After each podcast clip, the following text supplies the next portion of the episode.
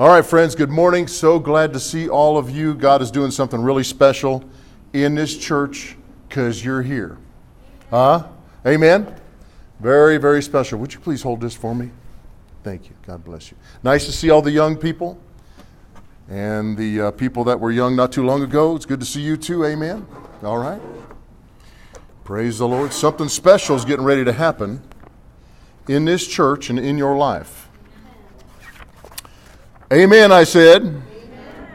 All this month, I'm going to be teaching on the gift of giving. Say the gift of giving. Well, Brian, sounds like you, you're hard up for money. That's why you want to preach about money. No, I'm not hard up for money, bro. I'm doing pretty good, let me tell you. And it's getting easier all the time, too. Whoa, yeah. I mean, uh, uh, that's the way it's supposed to be. Say amen. amen. You can say amen, that's all right, all right? Okay? No, I'm not trying to get your money. Amen. Praise the Lord. I want to teach you biblical economics. Now, all your Bible heroes were rich. You can go to church your whole life and they won't tell you that. But all your Bible heroes were rich. Now, I had a guy come up to me one time and say, Yeah, but what about the others of Hebrews chapter 11? I said, Well, if you read Hebrews chapter 11, it's very interesting. It says, Others did not accept deliverance. I'm accepting me some deliverance, bro. I don't know about you. I needed it real bad. I mean, when you're a million dollars in debt, you need some deliverance. When the doctor says you got to die, you need some deliverance. My friendly neighborhood preacher suggestion to you is that you receive it and accept it. Why not? You know, God has been trying to pour out his blessings on the church for 2,000 years. And a lot of us have been saying, oh no, I'm just so unworthy. So he has to give it to the heathen. I'm, I'm going to be nice today, all right? You, better you listen nice, I'll preach nice, okay? God wants to pour out his blessings on people. Yes. I've had people ask me, you, you know, will God make heathen people rich? You better believe it. I know that grates against our Christianity. I can hear the I can hear the stylus going across the vinyl, right?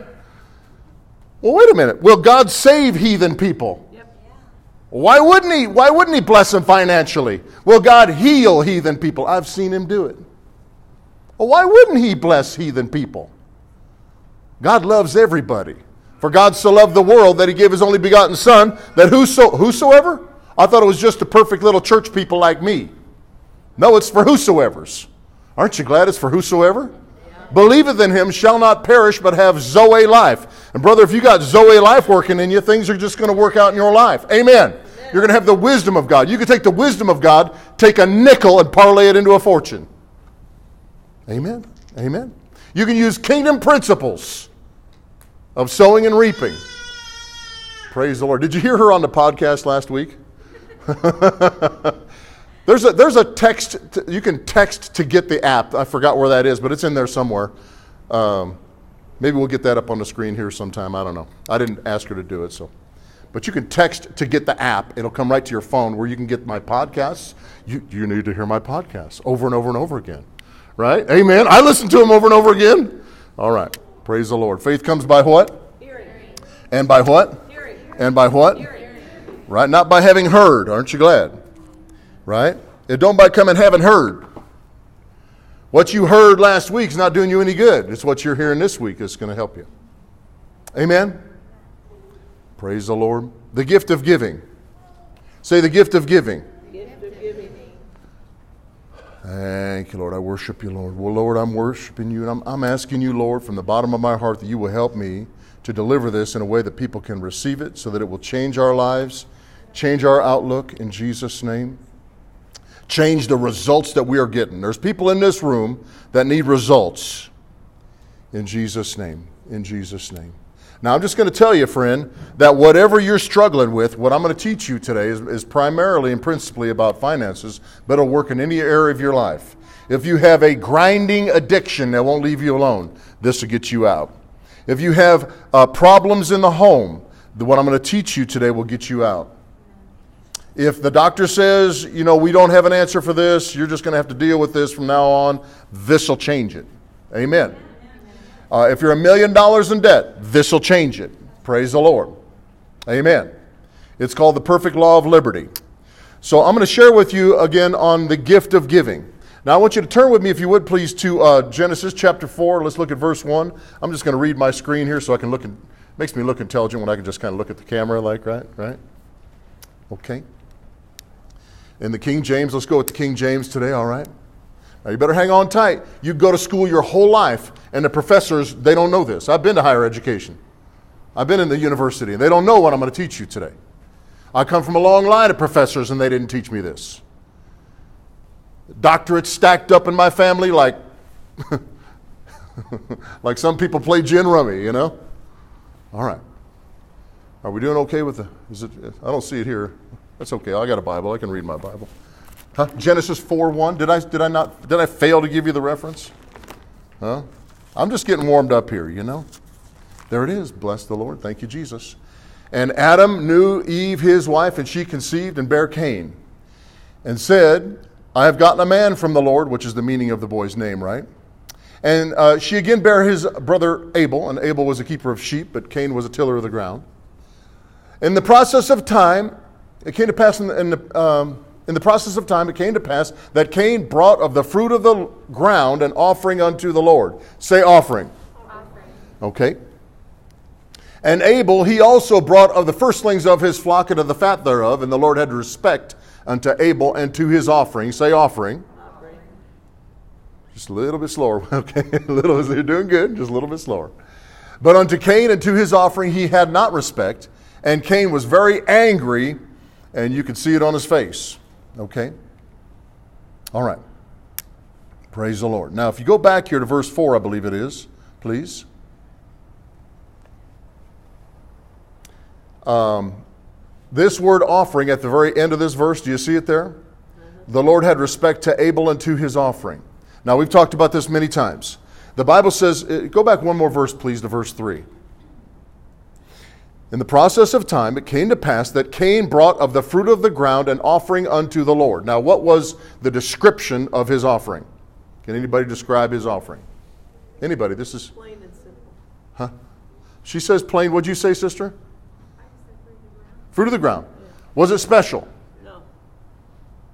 It doesn't say it was special, does it? Uh-uh. Okay. Uh, next, please. And Abel, he also brought of the firstlings of his flock and of the fat thereof. Can you describe his offering? Special. His first and his best. Can you see it? I mean, everybody knows the fat's the best part, right? Right? Don't take me out to, uh, uh, for a ribeye steak that's got all the fat trimmed off it, all right? bring, me, bring that fat out here, right? Amen. amen. And all the keto people said amen. All right, okay. okay, so this word offering in the Hebrew Bible, I'm not going to try to pronounce it, but it means a present. Say present. Present. Now we're coming up on Christmas, and I already got everything. Okay, that's not okay. Have you ever given somebody a present and they didn't appreciate it? Yes. I come from a long line of people where you know you. I mean, it's it's tricky. People can get their feelings hurt over a present. If you give the wrong gift, I remember one time I had a great aunt that lived out in Kansas. I had a lot of great aunts out in Kansas. You know, they live a long time out there. And I was a little kid, little. And she couldn't remember, you know, when you're the great aunt, you can't remember the, the whole family tree and who had a boy and who had a girl. And I remember they, I was a little kid, and for Christmas, she gave me a, um, a girl toy.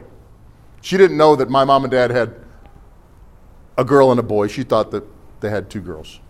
So I got a girl toy. And I'll never forget the devastation. Say present. A, a present, I mean, when you're given a present, you really want it to be received, don't you? Yeah. I mean, that's part of it, right? So, Cain didn't take the time or invest enough of his heart and soul in this present to see that it would be accepted. But Abel did. Now it says here at the end of verse 4 and the Lord had respect unto Abel and to his offering. the Lord re- received the offering, and so he received the man. I just think this is very unusual. This is rare Bible teaching. I've been in church off and on my whole life, and I've never, I've never heard this. Now, maybe somebody said it, maybe I wasn't listening. I don't know, but I've just never heard it quite like this. Next verse, please. But Cain, unto Cain and to his offering he did not have respect. He didn't respect the offering, and he did not, uh, he did not accept the offering, and he did not respect the man. That is not a good place to be. Now listen, don't don't don't don't be afraid. Don't be afraid. The Bible has something called dispensations. Does anybody know what I'm talking about? This was called the dispensation of conscience. It was the period of time between Adam and Moses where a man just because he had, uh, Adam had eaten from the tree of the knowledge of good and evil, now man has a conscience that is presumably guiding him. I mean, that's all he's got. He doesn't have the Holy Ghost living inside him anymore. So all he knows is, well, that's wrong. I wish I could do right. Probably can't. And so there's a lot of condemnation. So in the dispensation of conscience, the model was to give presents to God. By the way, you're not under that dispensation anymore. Amen? Yeah. That doesn't mean you can't give a present to your daddy. Yeah. All right. Moving right along, please, to the next dispensation. Is it okay if I, if I teach? Is that all right? Can, you, can I teach some? Or do I have to just wave my arms like a windmill and spray spit everywhere and get everybody all riled up? I could do that. But I want you to have something you can use on the street on Monday morning. The next dispensation is the dispensation of the law under Moses. And Moses, under the law, in Exodus chapter 25, this is one of the first things they said after they crossed the Red Sea, got to the other side, right? Exodus 25 1. Praise the Lord. Thank you, Jesus. Thank you, Lord. I love you, Lord Jesus. I worship you, Lord. Yes, Lord, I worship you, Lord. I worship you, Jesus. There it is. Thank you very much. And the Lord spoke to Moses, saying, Next, please. Speak to the children of Israel that they bring me an offering. Now, this, this term, instead of present, is contribution. Because uh, this was. Uh, God's government system being set up in Israel. And in order to fund that government, everybody was required to contribute. Speaking to the children of Israel, that they bring me an offering of every man that gives it with a willing, uh, that gives it willingly with his heart, you receive an offering from the willing hearted givers. Now, they were commanded to give an offering, but they're also, Moses was saying, if it's not willing, don't receive it.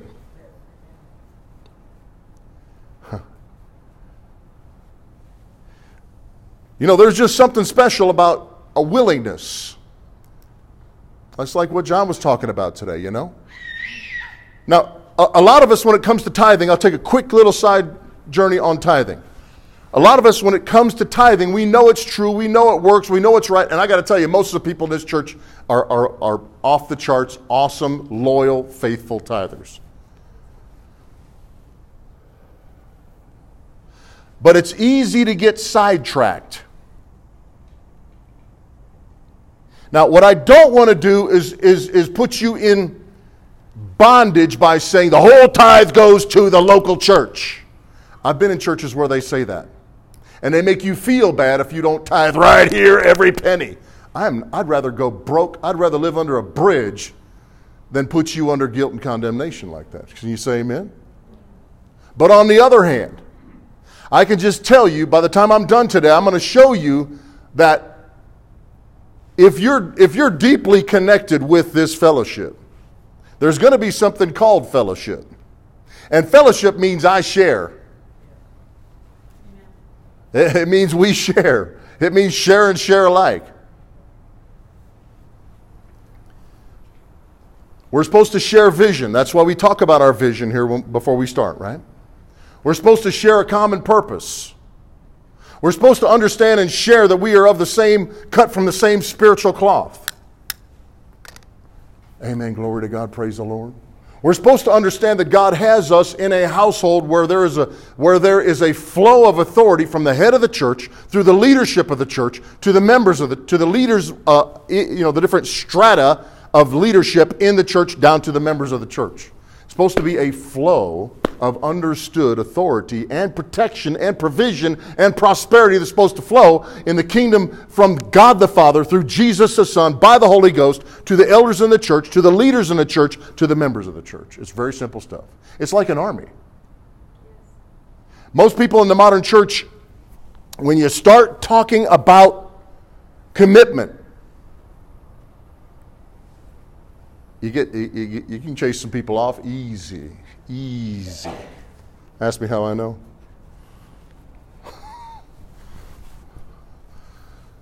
Praise the Lord. All right, let's keep moving here with what we're talking about. But, uh, all right, I'll tidy that up. So, yes, I, I've had people come to me and tell me, you know, I was tithing here at Family of Faith. And I started thinking, well, you know, I could just take my tithe and kind of give it to whoever I want to and you can. I'm not going to say anything. If you get if you win the lottery and you get a billion dollars, I'm not going to say nothing to you about your tithes and offerings. Because it's got to be a willing offering for me to receive it. If I'm telling you the whole tithe goes here to the local church, how do you know it's a willing offering? On the one hand. On the other hand, if you want to be in fellowship, my advice to you would, find, would be to find a fellowship where you can fellowship and participate on a deep level with the stream of teaching and preaching that's in that household. And if it's not here, like Pastor Mike, I heard him say it many times, I'll help you find a place where you, where you fit. So this, this term in, uh, in the dispensation of law is called, is the concept is it is a contribution. Like you're contributing to the system. Nothing wrong with that. That was the dispensation that they're under. You are not under that dispensation anymore. I'm not asking you for a contribution. Amen. Say amen. Thank you, Lord. I worship you, Jesus. Worship you, Lord. Let me say this to you. You might want to write this down. I'll probably repeat this over the coming weeks. Listen to me carefully. Offerings do not produce wealth. Faith and obedience produces wealth. Offerings do not produce wealth. Faith and obedience is supposed to be what's producing wealth in your life. Uh, I know people that have given large gifts and then to get an attitude about it. Well, I gave this. I had, I had one individual gave us something a couple of years ago and started reminding me about it a couple of weeks ago. I'm like, dude, do you want it back?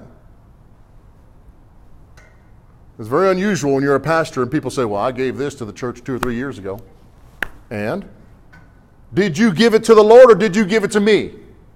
Because if you gave it to the Lord, you're going to ask the Lord for your stuff back? Everybody still love me? Everybody still love me?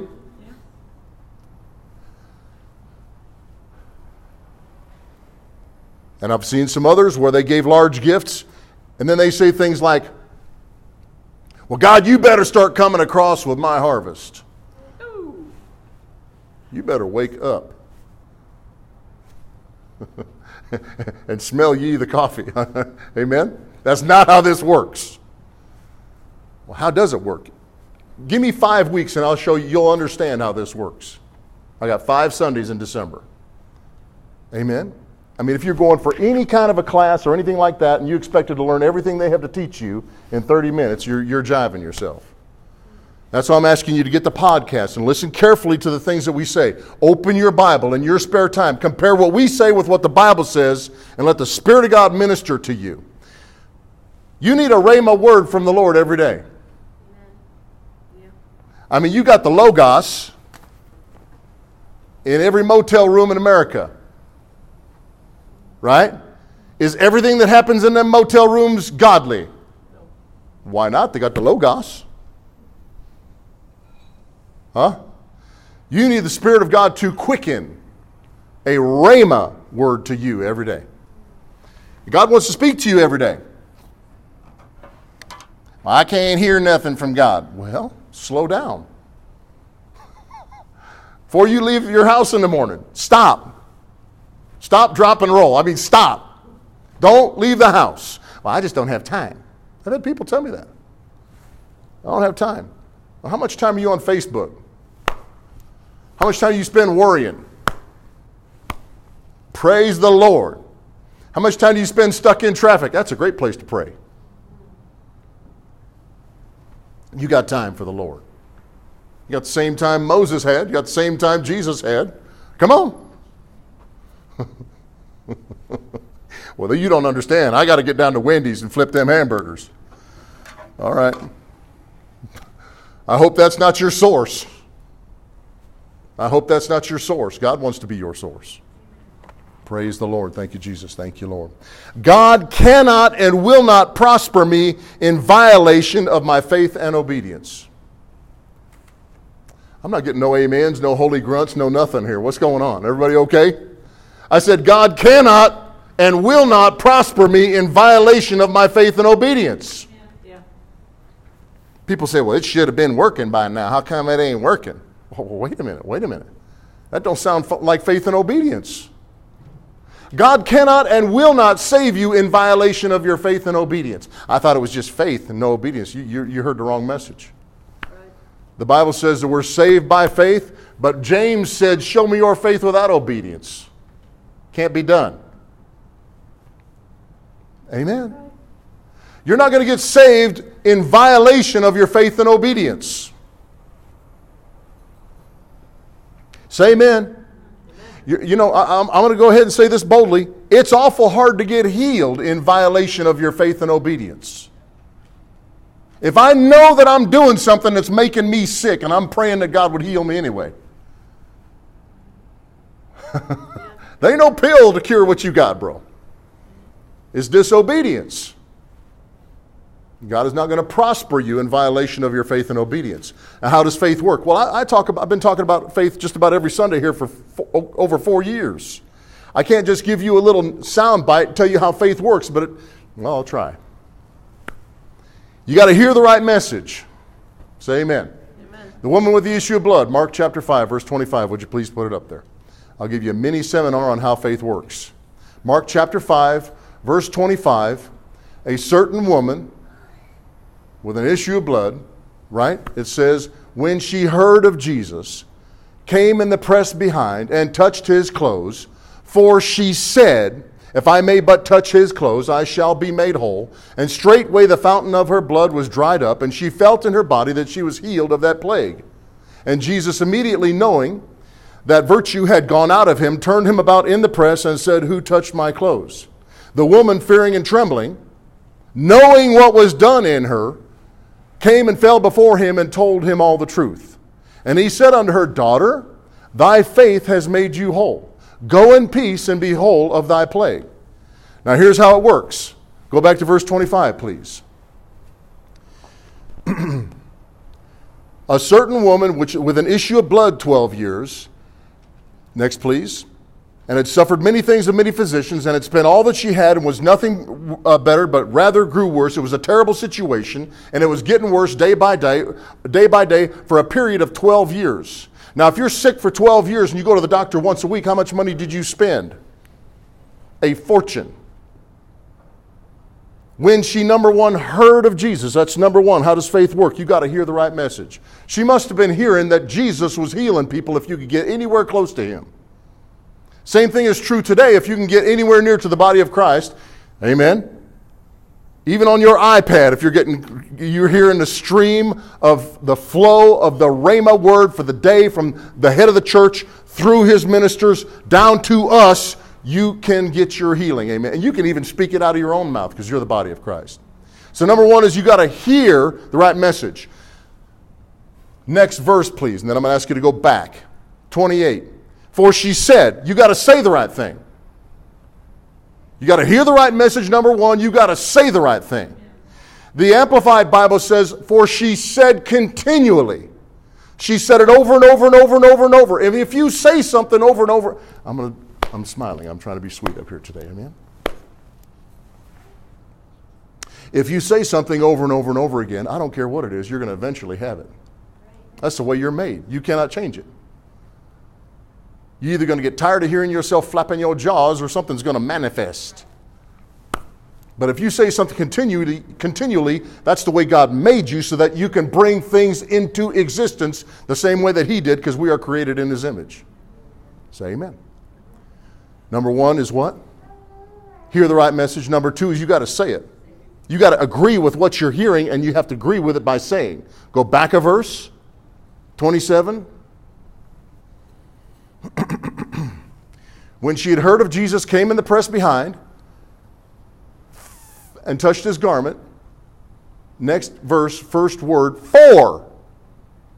She came and touched him because she kept saying it.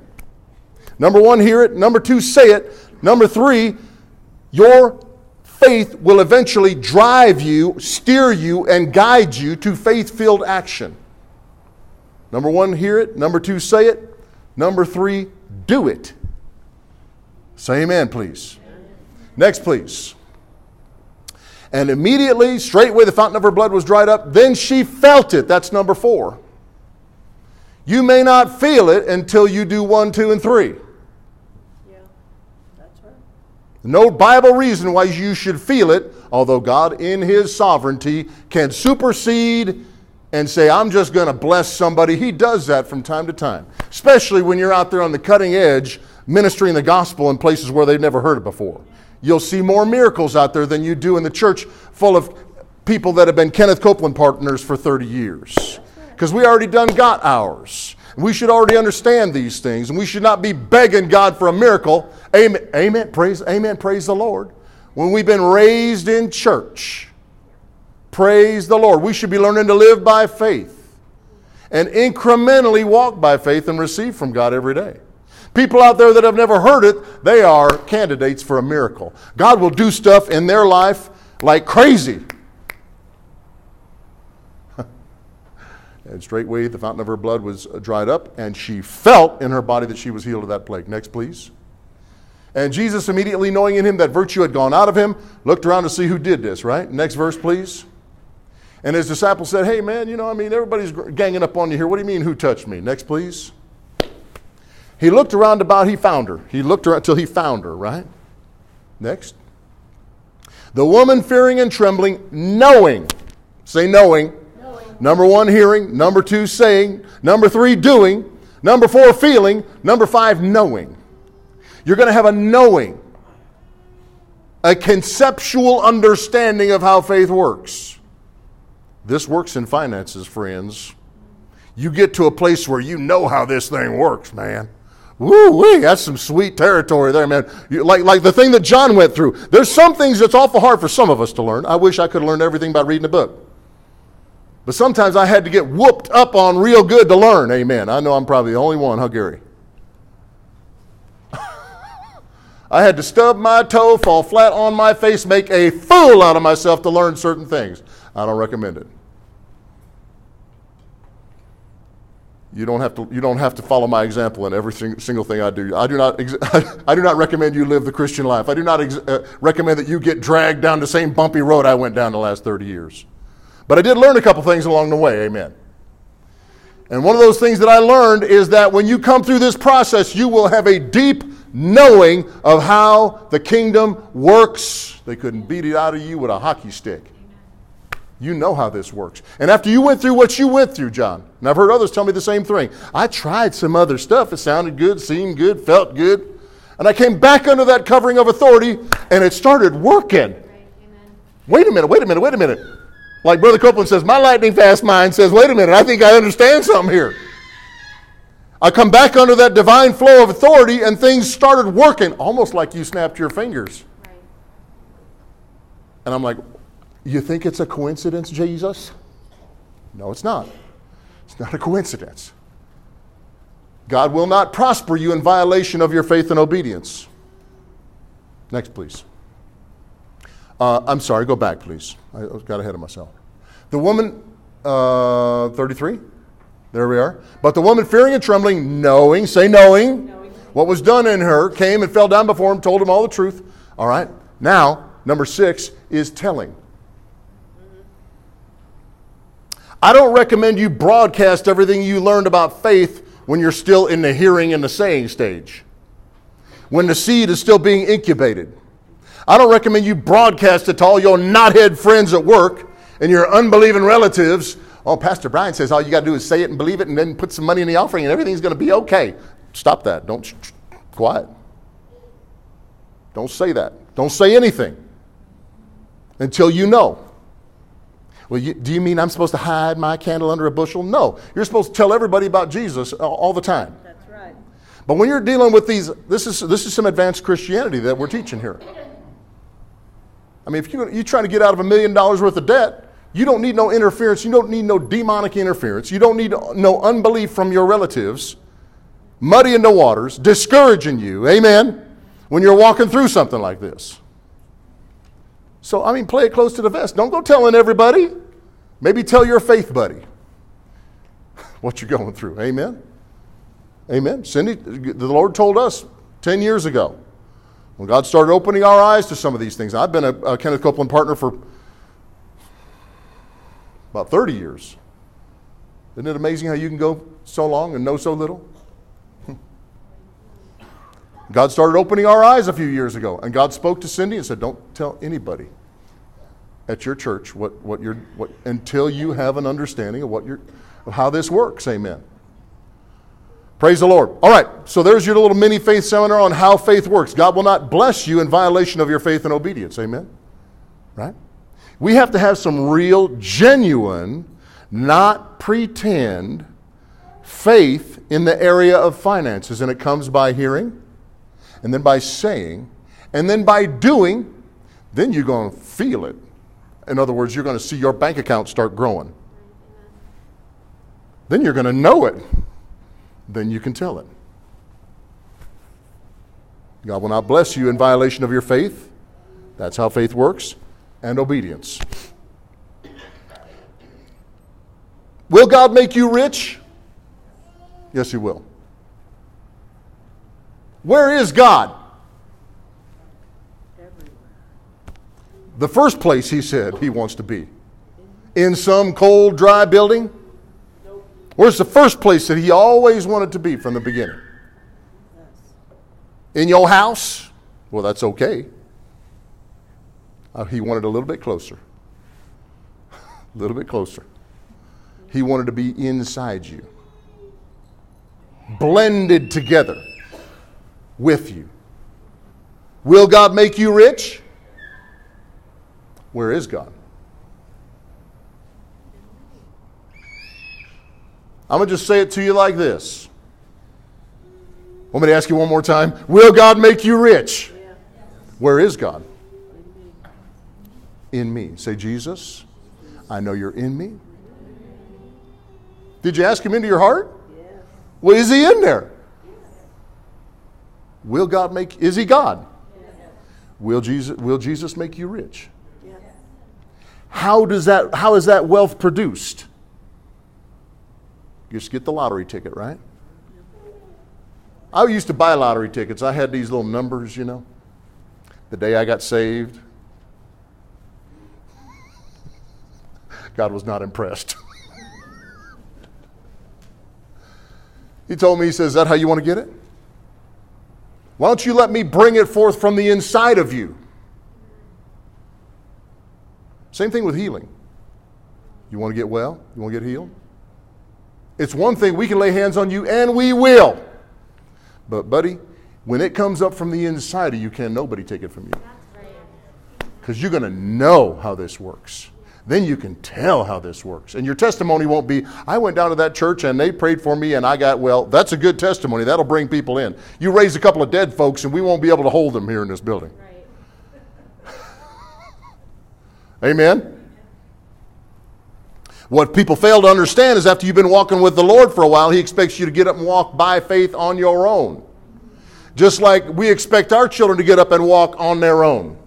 You notice I didn't have to carry Michael in here today. Huh? We saw that. Huh? I mean, it's just been weeks since we had to feed him and everything, you know? No, God expects us to grow up and take care of ourselves. Come on! God doesn't expect people that have been walking with Him for 25, 30, 40 years to have no concept of how to walk by faith. That's not normal in the kingdom.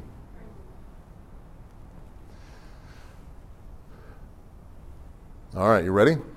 Four words. My spirit produces wealth.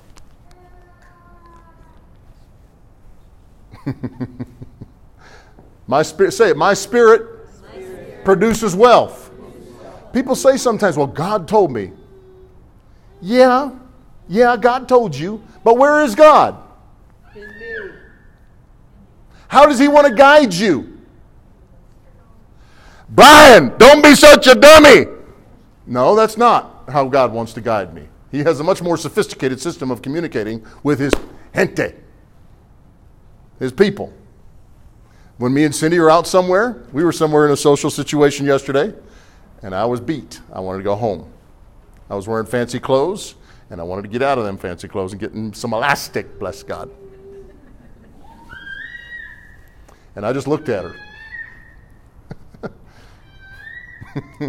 like, I wanted to go, help me!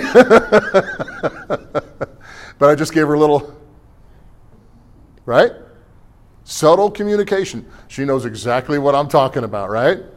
And she, somebody asked her to go back to the dessert table and get some more cookies. She didn't really want to do it, but she didn't want to hurt their feelings. But she wanted to let me know that she knows that I know that she knows I know that I know that she knows that I want to go home. So she just went like that. And that said everything right there, just like that. She's saying, I got you, big boy. Just que relajarse. Everything's going to be all right here in a minute, all right? Be good, behave yourself, stand there looking handsome. You look really good. I like that color on you, yes. That was all in that look, right? God wants to have a subtle system, a sensitive, a sophisticated system of communicating with his people. How is he doing it? How is he doing it? How is God going to guide you to wealth? Do you need a big glory ball to smite you out of the heavens and say, invest in XYZ stock? Is that what you need? Or can God just go like that? I used to work with a guy. you remember Jose? Anybody know Jose? Jose, when he wanted a shovel, he'd go like that. he wants a shovel. I'm over here. And he's like, I look, he goes like that. I was somewhere the other day. I don't know, where were we? And I whistled, and a whole family turned around like that. you know? God wants to communicate with you on a, on a sophisticated level. I mean, He is really smart. He knows how to get a goose to fly south for the winter. How many, how many geese would it take to match your, your cranial capacity? Several, I'm sure, right? right? Come on. God has a very sophisticated way of communicating with us. Are we listening to Him? Are we candidates for that sophisticated system? I got this wire going all the way down my sleeve now. I don't know why. I don't know. What's, I needed somebody to. Okay. Praise the Lord. Did I just, am I on still? Did I disconnect it? We good? All right. This is what happens when you have to have two microphones, okay? All right, quit crying. Well, we're in a new dispensation now. Say new dispensation. new dispensation. That just means God deals with people under certain concepts in different time periods. Now, some things are universal and they don't change. Faith was universal from Adam to Moses to us. Right? Obedience. Come on. Come on. Well, I thought we are in the New Testament. We don't have to obey God no more. You better, you better tune in a little bit sharper. I don't know. You're on the wrong band or something. I don't believe that. I don't teach that. And there's not a, there's not a legitimate man of God that I've ever known in my whole life that'll tell you you don't have to obey God no more. Amen. Faith and obedience are universal concepts that move through the whole Bible. But God has dispensational dealings with mankind that change from one period of time to the next. Let me give you a perfect example? In the dispensation of innocence, where Adam and Eve were in the garden, what's the main number one dif- uh, difference that comes across your fertile mind when we talk about the dispensation of innocence? They didn't wear what? Clothing. We're in a different dispensation now, aren't we? I mean, you can tell there'd be something wrong if we all showed up half clad or something or less, right? Right? There's something wrong. Wait, wait a minute. By the same token, aren't you glad that you don't have to bring a lamb or a bull or a goat to church every time Yeah. to ha- offer a blood sacrifice? Because God's not dealing with you under that dispensation anymore. Amen. We have a friend who was telling us the other day, Well, I can't quit smoking. And so God's mad at me, and that's why I can't hear from God, because God's mad at me because I can't quit smoking. And I thought to myself, you know, that's a, that's a rough problem you got there. If only we could come up with some way to appease an angry God through some kind of a payment system or sacrifice system. Yeah. If only there was somebody that could pay the price for your sins, then you could come to God with a clear conscience. Man, I just, if only, God, have you thought this over? Is there, do you have any ideas for us here? And this is a Christian. Isn't it amazing that Christians don't understand what the blood of Jesus is for? Yeah. Now, I'm not recommending you smoke unless you're willing to share. Just, no, just, just kidding. Just kidding. This is Colorado. You got to. I haven't smoked since July 13th, 1988, and I've not missed it. Man, I smoked every day, like packs. Anything you could set on fire, we smoked it. But July 13th, 1988, I mean, God just came to me and we had a little conversation. That was it. All right. Praise the Lord. Praise the Lord. No, God has dispensations, uh, dispensational dealings with mankind. We're about to enter into a new dispensation called the millennium, and things are going to change again. Part of my job is to prepare you for that dispensation. Because presumably, you are going to be in control of planet Earth. The church is going to be in control of planet Earth when we enter the millennium. Brother Gary used to say, You're going to be riding a winged rhinoceros with a golden saddle in the millennium. I, I think that's fanciful, but uh, sounds good. But the fact is, is that you and I, Jesus said, if you're faithful, He's going to make you master over much. There's coming a time when we're going to face judgment, and if you've been faithful, you're going to qualify for more responsibility in the next world. That's a new dispensation that's coming, and it could be it could start any moment. But in this dispensation that we are living in, let me just share with you a couple of Bible facts here, real quickly. Uh, I looked up some words in the Bible. I looked up offering in the New Testament.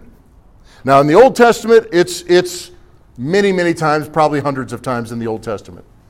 But in the New Testament, especially in the letters to the church, and as far as I know, in the, in, uh, the Gospels as well, from Matthew to Revelation, not one time that I see is the church commanded to bring an offering.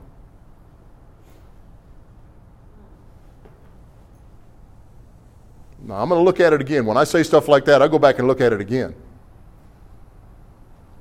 But think about that. Not one time is the church, the apostles say, I command you to give offerings to the apostles, to the pastor, or anybody. Not once. Woo, Brian, that means we don't have to give no more offerings, right? No, you don't. I guess not. Giving. I looked up the word giving. In one reference in the book of Philippians, Philippians 4:15. One reference. Now, the Bible, the Bible concept is you do not build a doctrine on one scripture. Don't do it.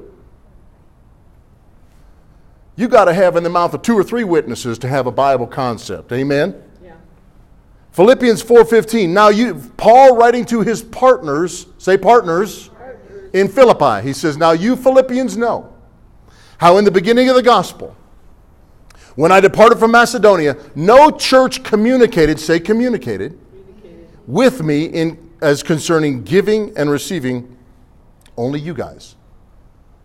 That's the only reference where the apostle says anything to a church about giving money. Let that sink in just a little bit. Why would God change his MO? Because in the Old Testament, under Moses, he said, Let every single one of you bring an offering. Let's make sure it's willing. Because if it's not willing, Moses don't receive it. There's a lot of judgment in that, isn't there?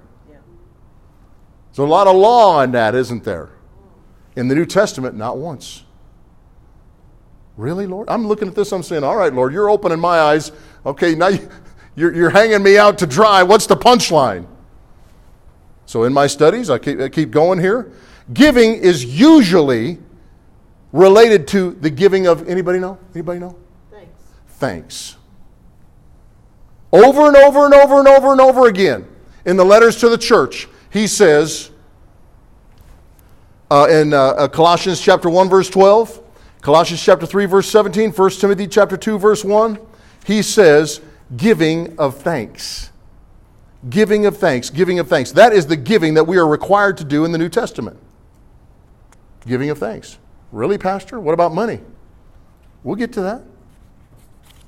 The new concept, the New Testament concept for giving is expressed in a Greek word. You want to hear me try to say a Greek word? The noun is koinonio. The verb is koinonia. It means partnership, distribution, fellowship, and communication. Now, I've been in church my whole life. I've never heard it like that. Say partnership. When you, I'm just, I don't have any other words to say. I'm going to say give offerings in church. It's not a bad word, but I'm, I'm, I'm a little reluctant to use terminology that the New Testament doesn't use to a New Testament church. That's you. When we give offerings, it is supposed to be in partnership. And I got to tell you, the New Testament words is a very deep, very intimate partnership like a husband and wife together. That's the kind of partnership that we're supposed to enjoy in the New Testament church. That's the challenge of the New Testament church. Because in this modern culture, we want to keep a safe distance. oh, I love y'all. Man, I love you. That's why I'm telling you the truth. Anybody ever heard my little merry-go-round? You ever see my merry-go-round YouTubes? Yep. Huh? You ever see these guys on merry-go-rounds and they put a motorcycle on that thing? And they, they make it go around real fast?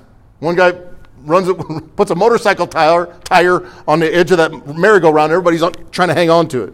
You get three or four guys trying to hang on to it. And you get going so fast that there's only one way to stay on that merry-go-round and that is to get in the middle and hang on for dear life, right?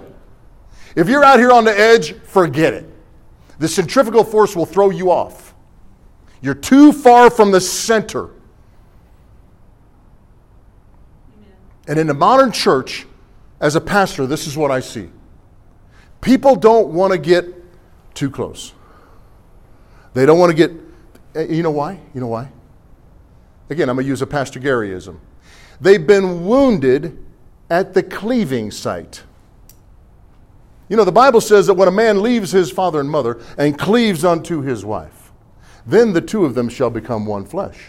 That's a concept that you could illustrate with uh, uh, grafting trees. Have you ever gone out and you see a tree in the landscape and it's got one kind of tree on top and there's other kinds of trees growing up from the roots? Anybody ever seen that? That's because they will take a root ball from one tree and cut it off and take another tree, a fruit tree that may not do so well in this climate, and graft it onto that root ball. And they tie it up and they do whatever they do a rain dance or whatever they do over it, right? It's called grafting. It works. It's a real thing. They do it at the nursery all the time.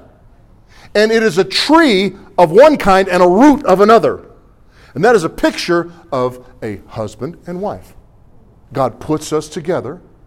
Hmm for his purposes. And the reason that I see as a pastor that people don't want to get too close to that center of that merry-go-round, right, is because they've been wounded at the cleaving site, like Pastor Gary used to say. Because you have a place in you for connection. And it's been broken. It's been wounded through mistrust, distrust. You've been disappointed. Sometimes we've been disappointed with people. Sometimes men and women in, in marriage or relationships, they're, they're, they're, things have gone wrong. And there's a wound there.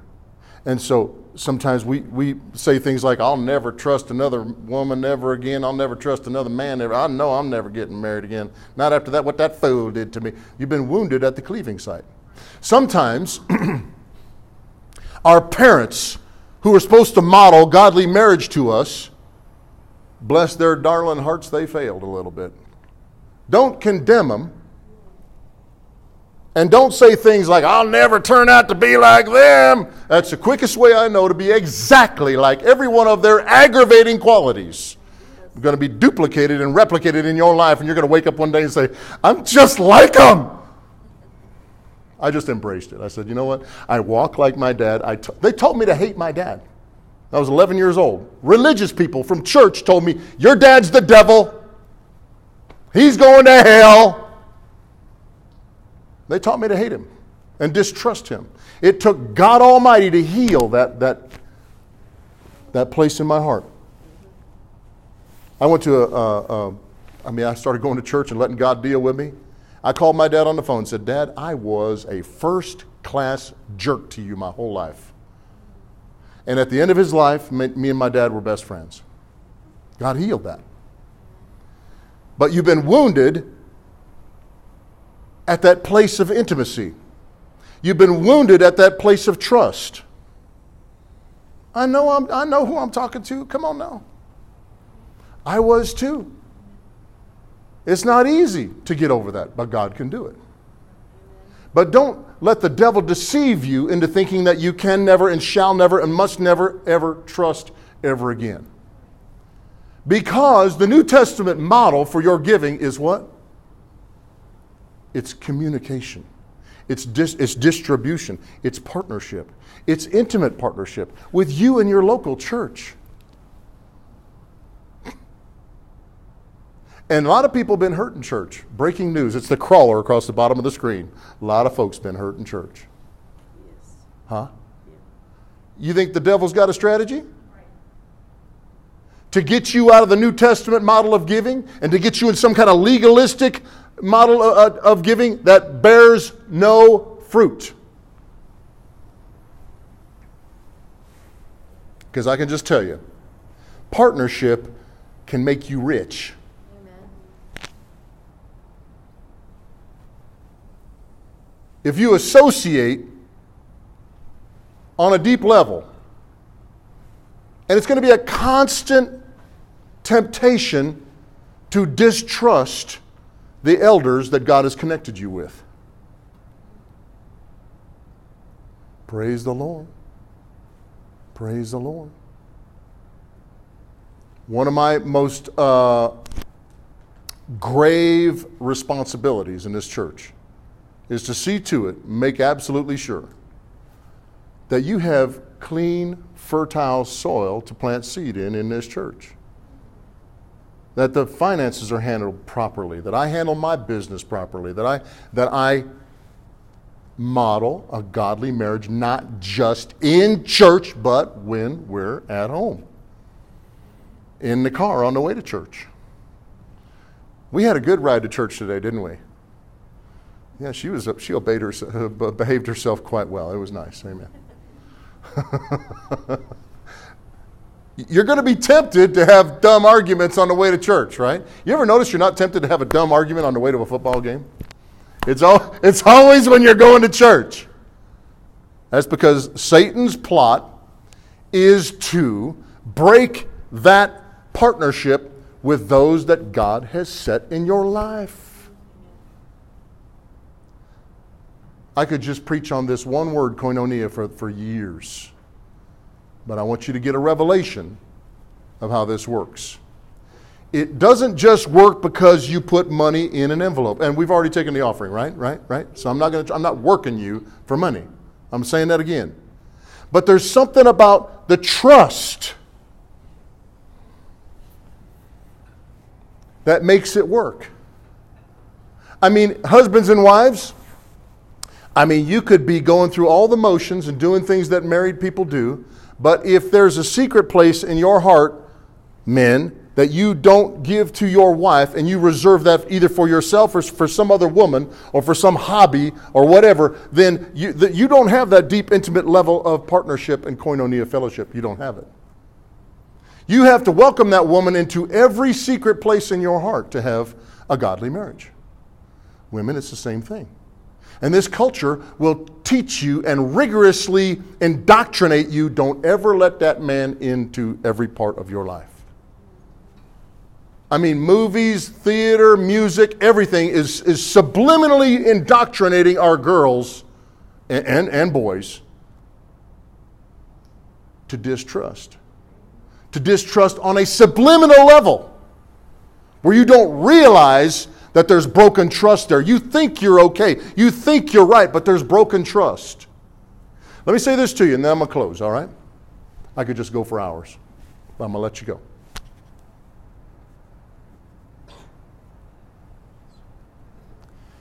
You know what an inoculation is? An inoculation they'll, they'll give you the synthetic smallpox and shoot it in your arm, right? You get that little scab looking scar thing on your shoulder, right? Anybody know what I'm talking about? They're inoculating you against smallpox, with a synthetic smallpox. You following me? Your body begins to produce something called antibodies. Your body is very intelligent. Your body senses that there is an enemy in the body and it begins to send out these little uh, soldiers, let's call them antibodies, to defeat that enemy. They surround it, they encase it, they enclose it, and they kill it. That's what antibodies do. Right? So, and you, that happens without you even thinking about it. It's amazing, isn't it? So that when the real thing comes, your body already has an active defense mechanism set up to defeat it instantly. So that if smallpox ever touches your body, it dies before it can even penetrate your first level of defense. Can you follow me? Religion is an inoculation against the gospel. Yeah. It just is. And most of us have been inoculated with so much religion that when the real thing comes, you just reject it subliminally without even thinking. You don't even have to think. It's subliminal. My job is to help you break down those subliminal barriers and let the truth come in. Let the light of God's word and truth get into your heart where it can make a difference. Your giving, your spirit will produce wealth. Satan's plan is to defeat that process by breaking trust with God's family. See, here's the thing that I can't change. I can't change this. God called me to stand right here to be the elder of this assembly, whether it's just you or a thousand of us, or if it's just one or two, whatever it is. My, he, told me, do this. Here I am doing it. That means if you trust me, ooh, I could just feel the wheels grinding. right? It's like, all right, come on, take, your, take release the brake, the emergency brake. Come on. Just really, you never use that emergency brake anyway. Come on. I cut the cable on mine on my Blazer. I don't need no emergency brake, right? I can just just release the emergency brake and let's let this thing roll here, okay? You have to trust the man of God that God has put in your life for this to work for you. I can't change that. I don't need no man of God. You've been wounded in the cleaving site. I don't need nobody over me. I do. I sat down with my elders last Tuesday and I said, Counsel with me, talk to me, help me, instruct me, correct me. If I can do it, you can do it. Amen, amen, amen. Praise the Lord, praise the Lord. All right, why don't you stand up with me, please? So I had about 19 pages of notes today. I made it halfway through page one, so we got plenty of material for next week. Why don't you bring somebody? Because God has given us revelation in this church that is so rare, so vital, so meaningful, and you can actually put it to practice. The next time you get ready to sow any seed in any kingdom uh, operation, anything.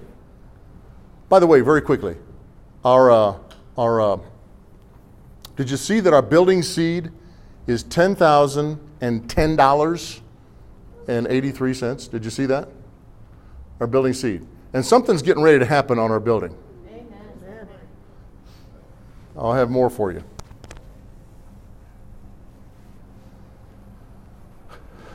But I'm going to be teaching on giving and on finances. And if you'll just take what I'm, what I'm, I'm just telling you, if you'll just take what I'm giving you, what I'm teaching you here this month, you can change any financial situation. Well, I'm already pretty good, Pastor. Well, you want to get better? Or are you just going to just stay right where you're at? See, for some people, they're like, well, I just don't go to the doctor very often, and, and you know, my bills are paid, and, and, and, and me and mom and them's okay. What about a lost and dying world? Yeah. Isn't that why God wants to make you rich? I mean, it, it's going to cost us money to expand and reach thousands. You know that, right? If all I'm thinking about is me and my stuff, and you, you may not be hearing the right message because I don't preach that. I don't say, if you'll just do what I say, all your troubles will go. No, no, no. Some of the stuff I teach you may create a little bit of problems in your life, right? Because I'm challenging you to go to a place where you may not be too comfortable no more. Amen, amen, amen. amen. So we love you anyway, Pastor. Crickets, crickets. Okay, all right. all right. Is there anybody here today, and you would say,